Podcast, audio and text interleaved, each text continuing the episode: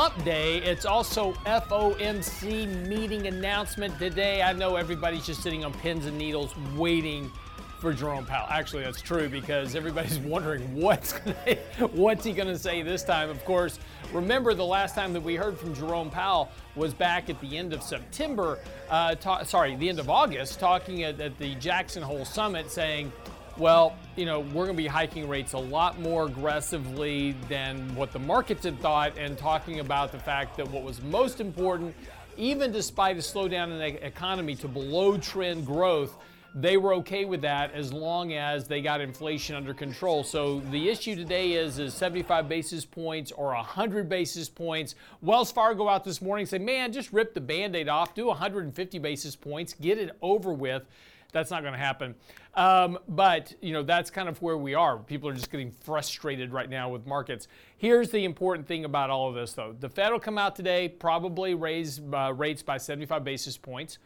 Um, they'll also maintain that language of fighting inflation. That's going to be their real. That's going to be their real focus uh, for the time being the dot plot, which will come out this afternoon as well. Now, this is the voting members all suggesting their kind of their points, right? So that's all the little dots that are on the screen. Uh, that should show you basically that the Fed is planning on raising rates to four to four and a half percent uh, into 2023 and then staying there until 2024. Now, why is that important? Is because uh, Goldman Sachs and others are all expecting the Fed to start cutting rates by May of 23, and the Fed is not saying that at all. So again, markets uh, keep tending to get ahead of the Fed, and that's where, uh, as we talked about a little bit yesterday, um, you know, going into the Jackson Hole Summit, you know, the, Jerome Powell scrapped his speech and came out with a short prepared statement, basically smacking the market upside the head, saying, "Hey, listen to what I'm telling you."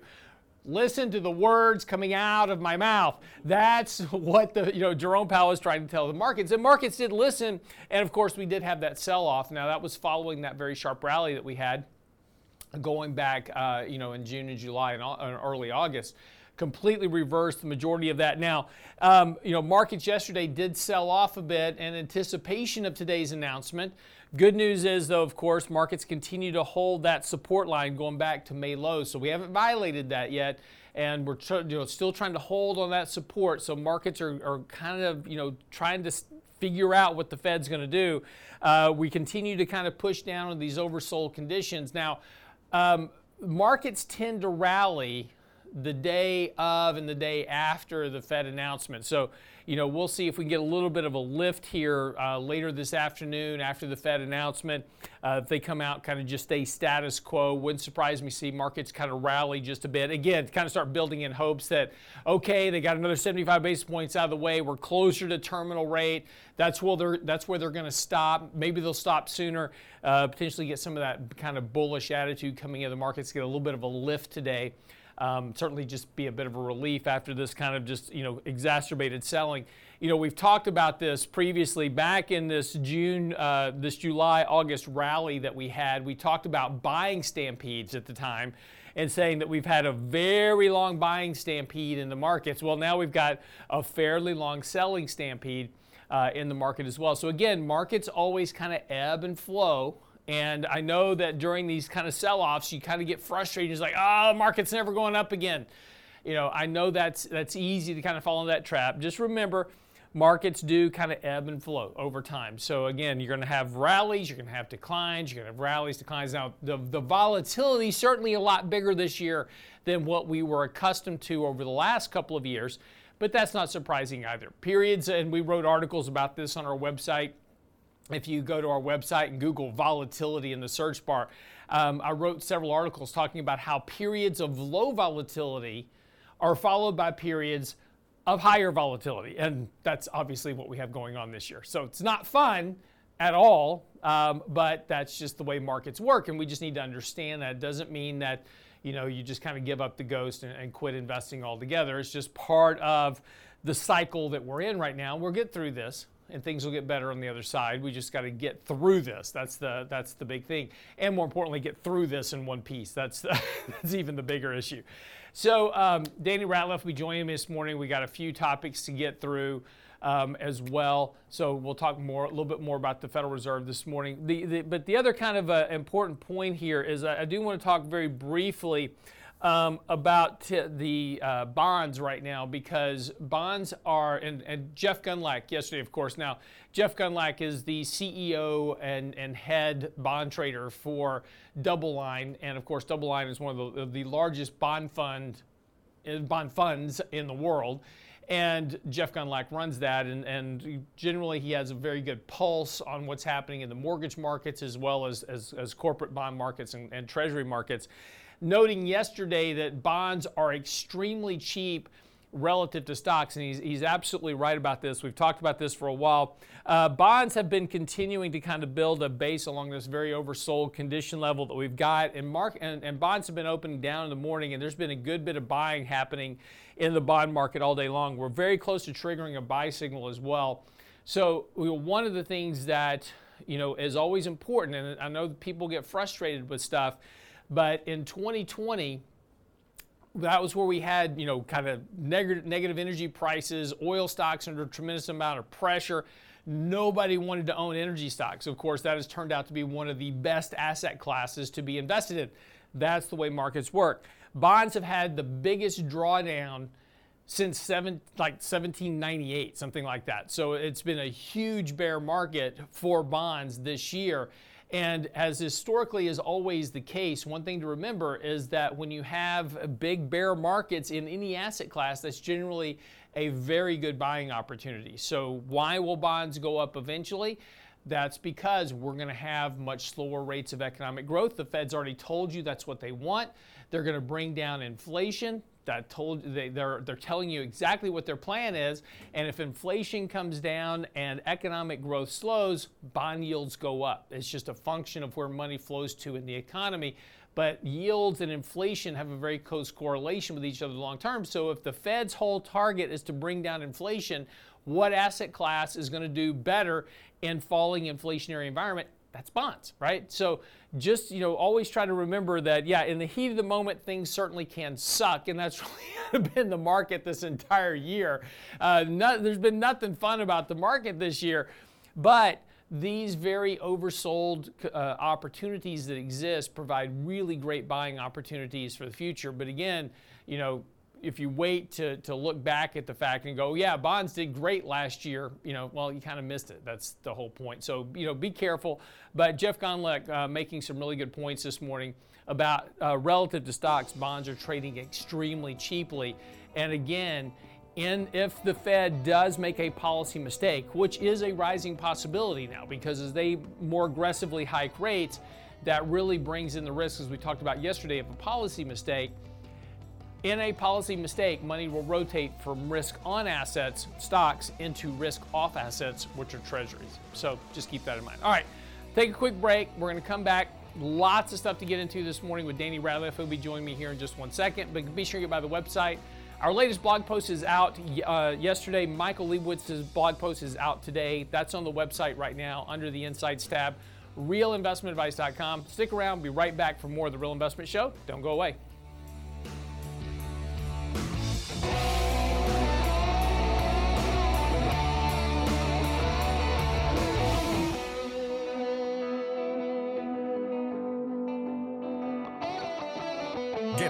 Investment news you can use, delivered at the speed of the internet at realinvestmentadvice.com. If your portfolio looks more like a horror show, you won't want to miss our next Candid Coffee on dealing with bloody markets. No tricks, just treats. From Richard Rosso and Danny Ratliff with some not so spooky ideas to budgeting and how to maximize your cash. Don't be spooked by markets or Danny's bathroom on our next Candid Coffee, Saturday, October 1st. Register now at realinvestmentadvice.com. Candid Coffee with Ratliff and Rosso, realinvestmentadvice.com. The Real Investment Show.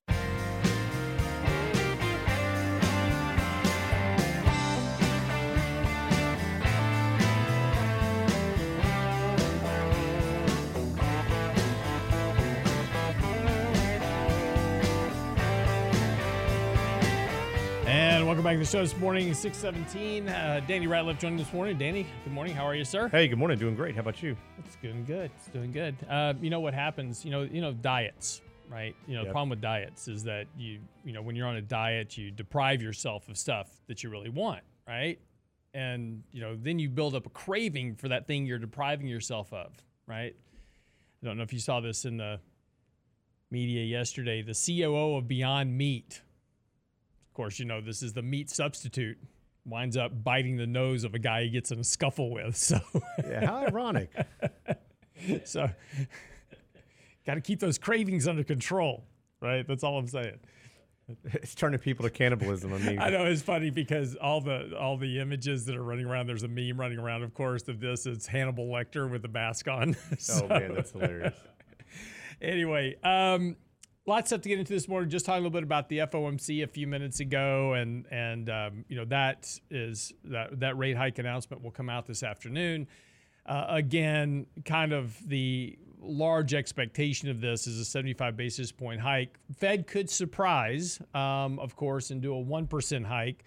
But with the, you know, I don't suspect that'll happen. I'm not saying it can happen. I'm not saying it won't happen but there's already signs that inflationary pressures are starting to come down. So uh, probably I would expect that the Fed is going to re- kind of even hiking at 75 basis points is still very hawkish, and that's still aggressive. That's an aggressive rate hike.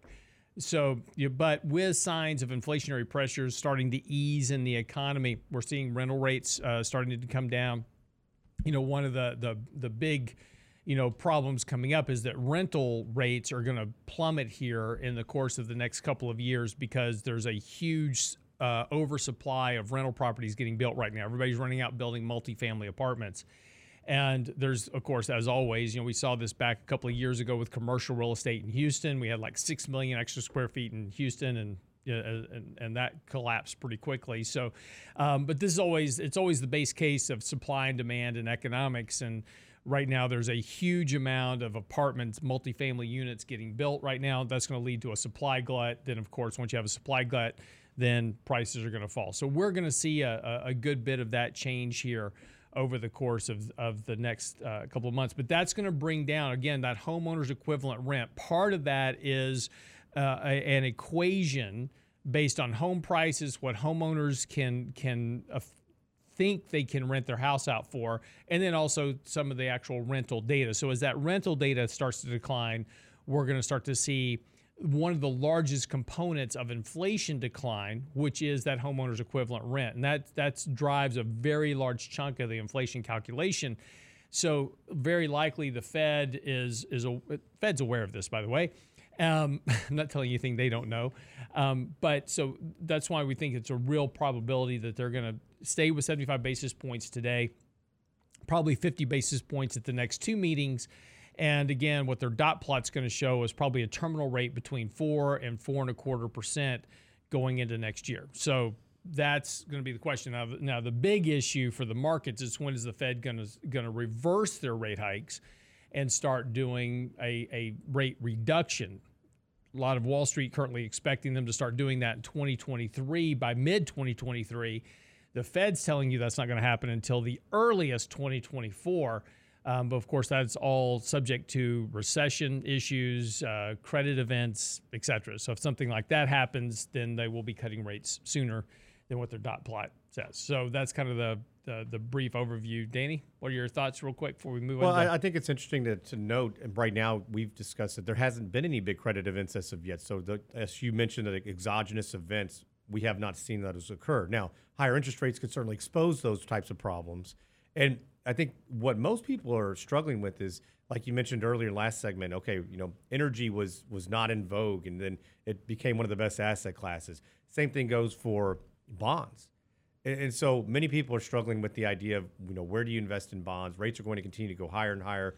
Uh, I think everybody's waiting for the meeting minutes today. Okay, what does Jerome Powell say? You know, beyond just what is the rate hike? And so you mentioned um, this being a good investment. You know, what do you see this? How do you see this playing out?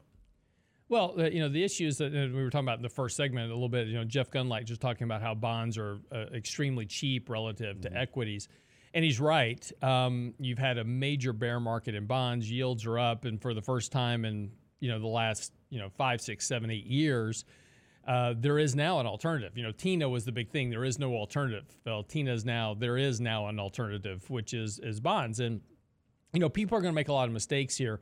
Um, they're going to do a couple of things. One, they're going to, you know, people are going to run out by two-year treasuries. Go, oh, I'm getting four percent on treasuries, and that's great. And then I'll, then the market's going to correct. You're going to have a bear market bottom and, and stocks. Stocks are going to start to rally fairly sharply and then you're going to be trying to get out of your treasuries to go back and buy stocks you completely miss the whole turn so if you're going to you know buy treasury money that's fine just make sure you're willing to hold it till maturity and you know collect your 4% be happy about it that's that's fine um, just you know be as as always happens with individuals you know just a, a year or so ago people were running out buying you know treasury inflation protected bonds and those yields have just continued to drop. The price of tips have dropped. It's been a terrible, pretty much a terrible investment for people. People running out to buy gold. That's not worked out well, you know, in anticipation of inflation. So, you know, things don't always seem as simple as they are on the surface. And again, you know, you buying, it's kind of like, you know, being on that diet right? it's like, hey, I'll go out and it just, you know, I'll, I'll, I'll, get off my vegan diet and go eat a steak real quick. You know, there's there's consequences. Yeah, there's consequences for that. Generally, your body doesn't like that initially. So, you know, this is what's going to happen uh, with markets. So just make sure that your whatever moves you make, you're willing to stick with that move until maturity because that's where you're going to be hanging out. Um, but on the longer end of the curve, which is what the Fed does not control, uh, that's where the real opportunity lies. So that's where 10 year treasuries, 30 year treasuries are going to make a lot of money over the course of the next several years as inflation comes down, economic growth slows, uh, you get into a recession. That's where you want to be headed. You don't want to be on the short end of the curve because as the short end of the curve uninverts, the long end prices will go up as yields drop and so you want to be on the long end of the curve, not the short end of the curve, because that's where you're going to make all your money. If you're trapped in the two year or under uh, range, yes, you'll get your 4%, but you're going to see a big capital appreciation in long duration bonds, and you're not going to get that. And you're going to go, what did I just do with my money? Well, but I think so, that's okay to be in short as long as you understand, you know, like you said, you may be stuck in it for a moment. And, and that's kind yeah. of the idea behind it because we can, you know, okay, where else do you put funds right now? Especially if you want flexibility for the future. So the long end of the curve, I think one of the things that's interesting that I think many people have uh, struggled with is that what when you're investing, you know, and what the Fed is doing today, what impact does that have on the long end of the curve? So, for instance, like a long-term bond. Well, the Fed has no impact on that. Yeah, it's that's, more going to be saying. based on it's, the economy and inflation. It, yeah. Right. Yeah. So that's what I'm saying is like the only thing the Fed controls is the short end of the curve. Yeah. So, so here let's let's do an example, right? So if I'm buying bonds right now, I'm not buying two years. I'm buying three month bonds, right? Correct. Because I can just roll those every three months and I don't have to worry about getting trapped into a long duration bond. So I don't, I don't want to be trapped in a two year bond at 4% if we get into a recession. Because at that point, the Fed's going to be cutting rates. So that, that, that yield is going to be stuck there. But as they cut rates, the money's going to flow into the long end of the bond curve because inflation and economic growth is slowing and money's moving into safety and long duration. So that's where all your cap so you're going to make 30 to 40% capital appreciation on your long end of your bond curve and you're not going to make anything on your short end. So that's what I'm saying. You don't you want to be real careful not to trap yourself chasing yield. And this is this is all people are doing right now. It's like, oh, I'm just going to go buy a two-year treasury, screw everything else. I'm going to go do that. That's fine. You're chasing yield but you're going to put yourself in a really bad box because you're not going to be able to to make that switch in time to catch the other end of the cycle when it occurs because it'll occur very quickly. But that could be okay too if you miss part of the downturn and you you say, hey, you know what, I'm going to wait for a confirmation of the trend. Yeah, but you won't do that. No. I mean, this is why people are coming to us now that haven't been in the market since 2009, right? Yeah. And this is look, it's all psychological. What'll happen is, is we come out of this bear market, and go, oh well this is a rally it'll go back down i'll sell my bonds and i'll buy the dip. And then the market's going to keep market's going to keep going. The fed's going to cut rates they're going to do qe stocks are going to keep going. And and that pullback you keep looking for isn't going to happen. Yeah. Not to a degree that you're comfortable in buying it. Everything will be back to it's overbought it's extended it's overvalued and you know. Well the problem is with the pullback nobody wants to buy that anyways. Right.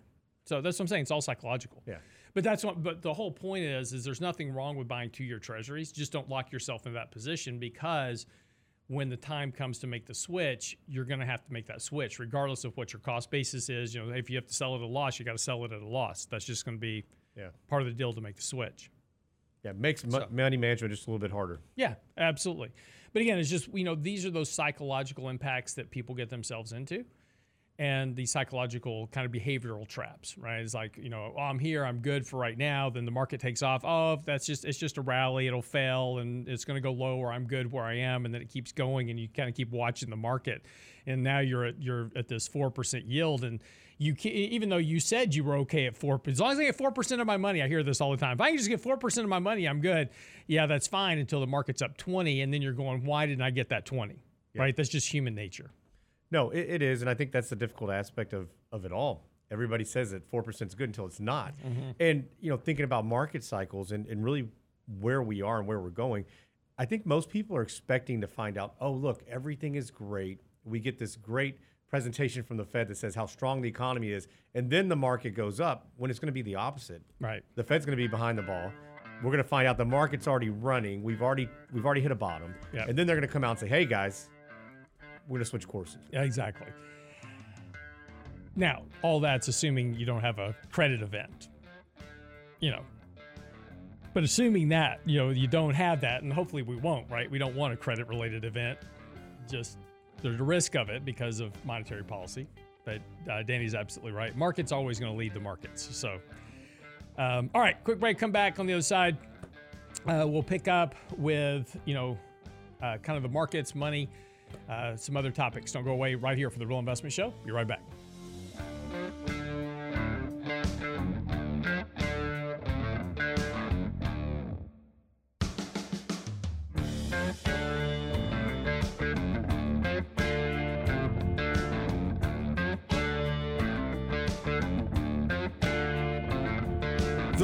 Investment Advice blog. It's required reading for the informed investor. Catch it today at realinvestmentadvice.com. If your portfolio looks more like a horror show, you won't want to miss our next Candid Coffee on dealing with bloody markets. No tricks, just treats. From Richard Rosso and Danny Ratliff with some not so spooky ideas to budgeting and how to maximize your cash. Don't be spooked by markets or Danny's bathroom on our next Candid Coffee, Saturday, October 1st. Register now at realinvestmentadvice.com. Candid Coffee with Ratliff and Rosso. Realinvestmentadvice.com.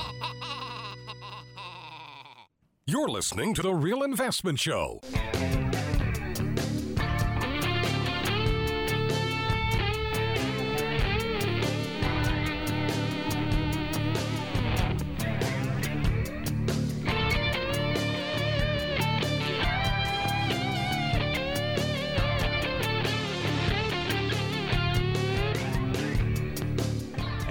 Welcome to the show this morning, or say back to the show this morning. Danny Ratliff joining me as well. Of course, you know one of the things um, that has an uh, you know interest rising interest rates has an impact on not just the bond market is people with lump you know pensions that have a lump sum option available to them and, and you know here in Houston a lot of oil companies you know there's not that many companies anymore the the number of companies that provide pensions to their workers is a dwindling number. And that's been that's been a, a, a thing in process now for the last 20 years as 401ks became a, a more viable option for employees and, and companies go oh wait i can take all that liability off my books and shove all the liability for retirement saving onto the individual. Good with that right?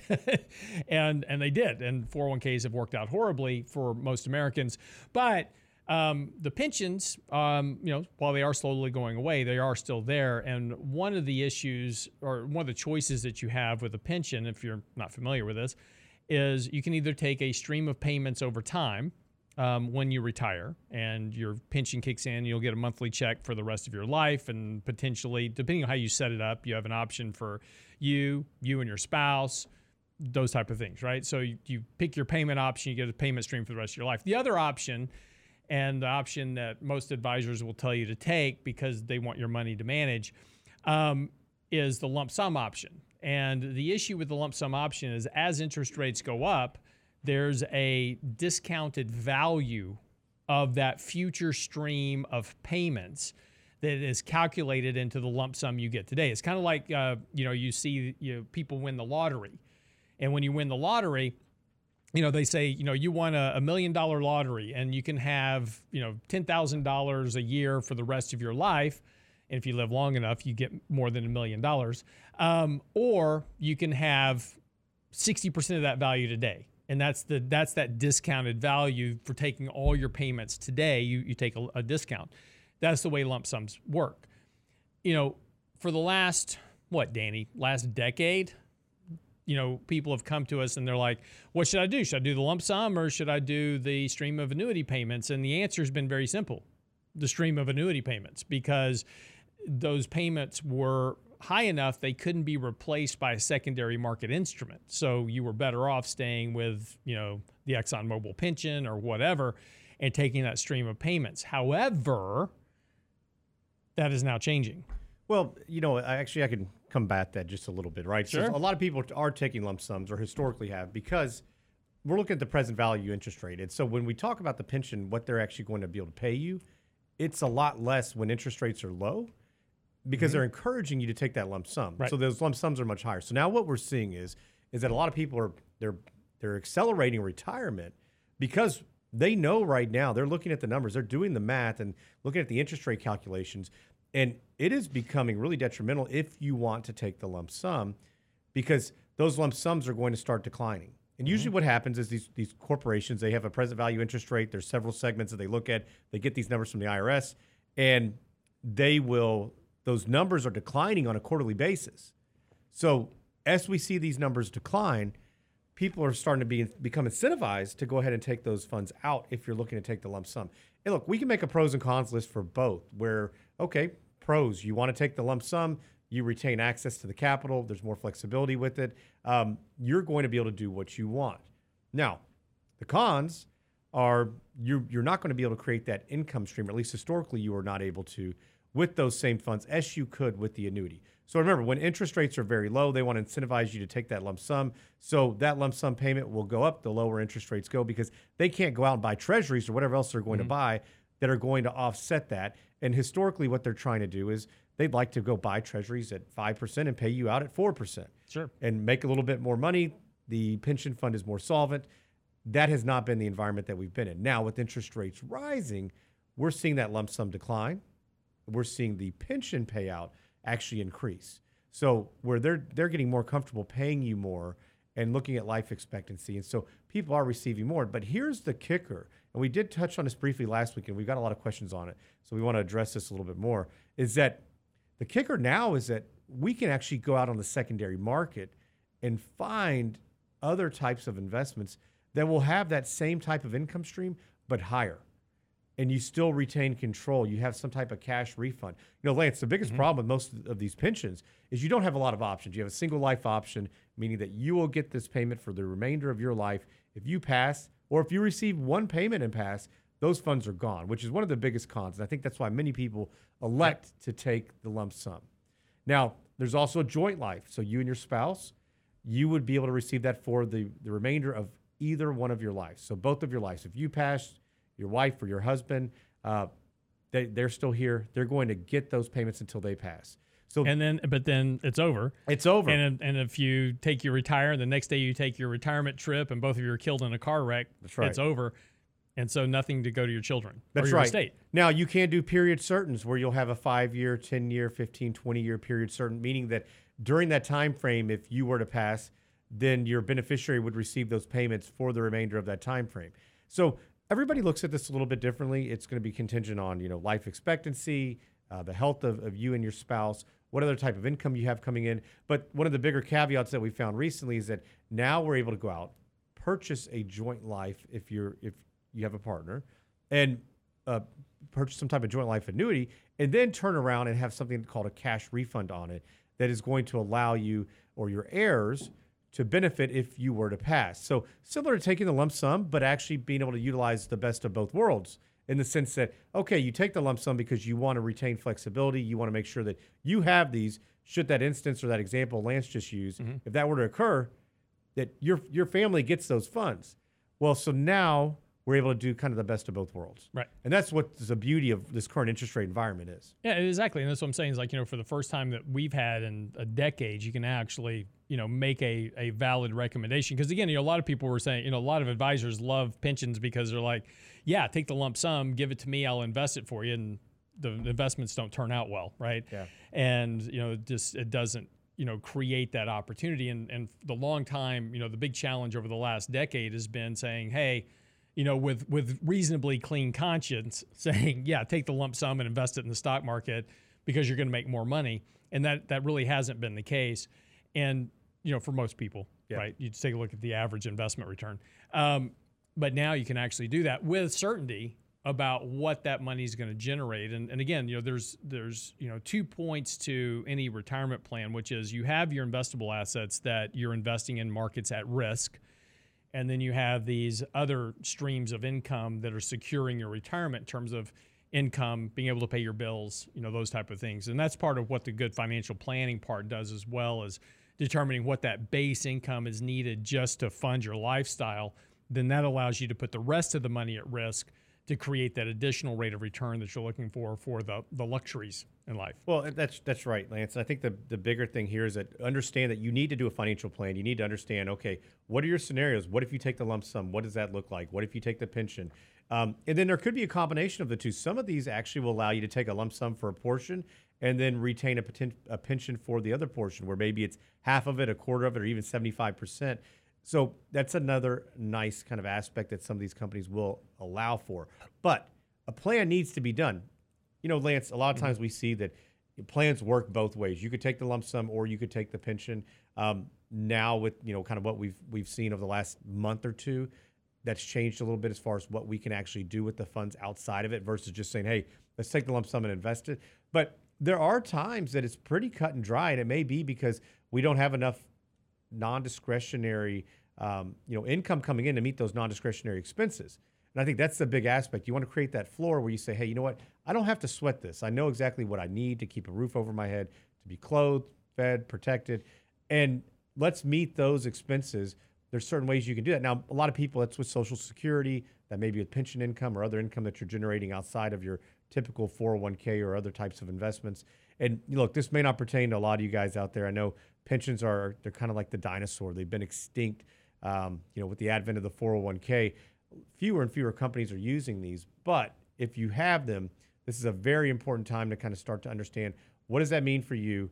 What does it look like? And you know, Lance, one thing that we, we're seeing, we get a lot of phone calls about, hey, I need to go and take this pension lump sum because these rates are changing. I'm going to lose hundreds of thousands of dollars. And while that's true, sometimes you just can't retire. You're you're not there yet. And so trying to find a job in this type of market environment is is could be it could be a little more difficult than usual. That's right. So, um, just real quick though, I mean, just you know, before we get to the break, you know, again, there's there's you know, annuity options finally actually are, are valid, but then there's other aspects to that as well that because interest rates have come up, we're seeing better payouts on really a lot of even even whole life policies um, on the cash value that they pay.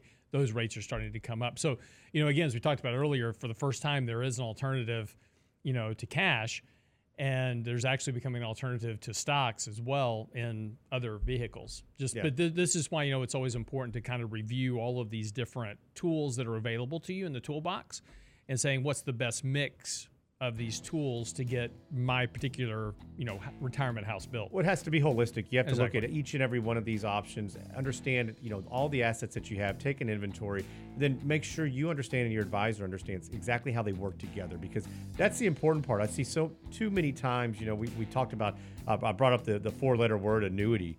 And, you know, people are like, oh my gosh, this is terrible. We'll never talk to somebody because they do this. But the problem is many times just because they've been sold they don't understand the big picture, and that's where we get in trouble. So make sure you plan for them. We always believe annuities should be planned, not sold. Same thing with any type of insurance. Yeah, that's why I, that's why I own an annuity because we're in a you know judgment happy environment. So Yeah. it's a it's a great tool to have. You know what you're using it for. All right, quick break. We'll be back. Uh, wrap up the show with Danny Ratliff. Don't go away.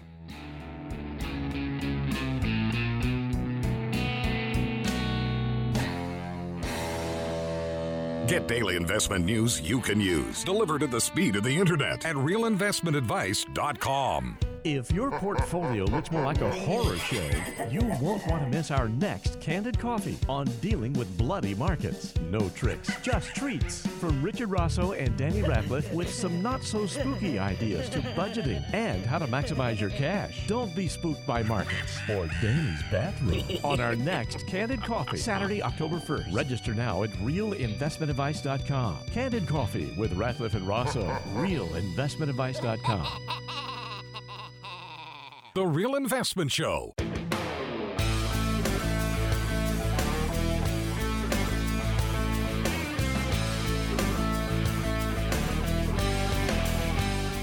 And welcome back to the show, of course. As um, you know, one thing we always find out after the fact is with government programs, uh, particularly aid programs and packages that are just quickly thrown together without any real thought, have a lot of unintended consequences. And of course, you know, we go back to 2020 and we talk about the you know everything from the direct checks to households that, that have now sparked you know this massive inflation in the economy and you know the PPP programs and the payroll protection programs and all the other assistance that was provided you know we quickly threw this stuff together and said hey you know we just got to get this stuff out you know people need help we shut down the economy got to send money and the problem is is these things are never done with any forethought about the consequences. As I said, you know, send checks to households. That's awesome. If you do that with a shutdown economy, you're going to get inflation. Basic economics 101, supply and demand. Nobody really thought that through, right? So, you know, the other side of this, of course, is also when you do this and you don't have any safeguards in place, well, you know, people are pretty smart, right? And they, they say, you know, nothing, if you want to find out if something's foolproof, hire a fool, right? So, you know, uh, people took a lot of advantage. We, you know, we talked about on the show before is that people took all kinds of advantages of these programs, the extended unemployment benefits. You know, people were just, you know, piling in to claim unemployment benefits that were completely fraudulent. Uh, Mark Hicks, who is a rapper called Kafani, uh, just sentenced to seven years in prison. He is a career a career fraudster, by the way, and a rapper. At least he gets you know he's got a twofer on his on his sheet right? Um, he's been sentenced to seven years in prison for running an intricate scam in which he used stolen identities to apply for mortgages and then buy gold bars. Now look applying for a mortgage and getting approved even using a stolen identity is is pretty elaborate because you need bank records tax records you know all that so that is not an unsophisticated program he had going on 48 in Minnesota have been charged with stealing $250 million from the pandemic aid programs.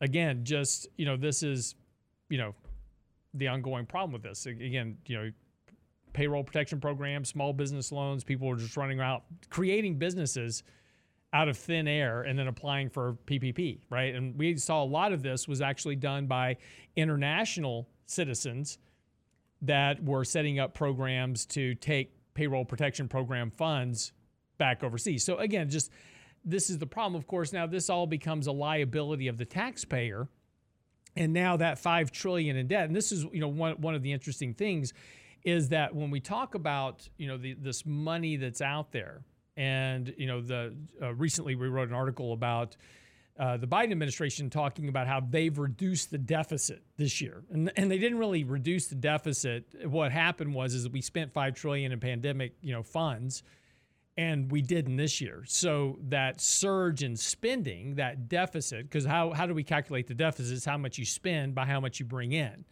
Well, we're not spending what we spent in 2020 and 2021, so the revenue we have coming in relative to what we're spending has a reduced deficit, right? But you're actually spending more than we were pre-pandemic on a on a regular trend.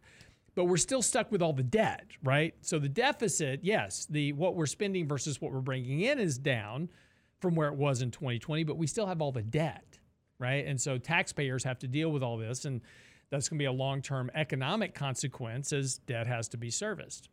But we're spending less, Lance. I mean, yeah, that, but on a linear trend, we're spending more. No, I know, I know. But that that's been the the you know everybody's beating the drums that hey, look at this, we're we're not spending as much as we previously were. Well, all the stimulus is gone, so of course you're not. Um, now, servicing that debt, how problematic is that going to be if interest rates continue to rise? Well, it's already pro- we've got some of the highest debt service ever right now because a interest rates have gone up and b you have a tremendous amount more debt. Right, we're at over 30 trillion in debt in a 22 plus trillion real you know economy. Right, so you're running in excess of 100% of debt to GDP, which you know that's problematic long term. When you're over 100% of debt to GDP, that reduces your GDP growth by 1% annually, just from that alone. So, you know, by the time we get through this pandemic driven surge of uh, artificial growth, and that all reverts back, as, as the Fed is talking about, they're going to be dealing with sub trend or below trend economic growth. So, we're talking about economic growth that is going to be trending below 2% going forward. So, even the Fed's long term projections are at 1.8% right now which is not the type of prosperous economy that you're looking for to grow to grow wealth and economic equality, right? So, yeah, well, even even with what they did with artificial stimulation here, there was no e- equality here be- between wealth growth, right? Right. I mean, the rich got richer.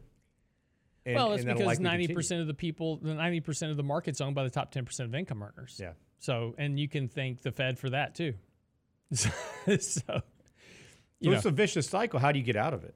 Well, you know, eventually the markets are going to it, it, look. If the eventually the Fed is going to have to stop intervening into markets with monetary accommodation. The market will reset, and then you'll get income inequality because at that point, you know that ninety percent of the market that's owned by the top 10%, they're the ones that get impacted by a, a market that resets, right? Uh, the economy will go through a deep recession you will have debt get blown out, right? And and a lot of people are going to file for bankruptcy. Banks are going to take a big hit. You can't bail them out again. They're going to have to just deal with the consequences of issuing out loans that they shouldn't have loaned out, and they they knew better to start with, but they did it. Um, but you've got to allow that reversion in the economy, and then when you do that, you're going to get wealth equality because, again, the, the the people that are saddled with the debt, they're going to get expunged of a lot of that debt. They'll have an ability to reset their life, get back on financial track, get out from under that debt. The rich who own all the debt and all the assets, they're going to take it on the chin on that side. So you're going to balance all this out. So but, but, again, no, get... but but mind you, nobody wants to do that. Yeah. Right. Well, but it's going to face some type of austerity at some point, which we, well, we can't do. Yeah. We can, but we won't. Japan's been messing with it for 30 years, so you know, it's well, my point is is that it's not likely going to happen in our lifetime. You know, this these situations can stay this way. And again, Japan's a really good example of this. You know, there's no in, there's no incentive for the central banks to allow a reset in the markets. Yeah. Right. No, that's true. I mean, they, they, they want to keep their job, and politicians want to stay in office. Absolutely not. And and the wealthy want to stay wealthy. Yeah. and that's who keeps them in office. It's who keeps them in office, right? So it, it's it's it's just the way it is, and this is why you're seeing this rising call for socialism.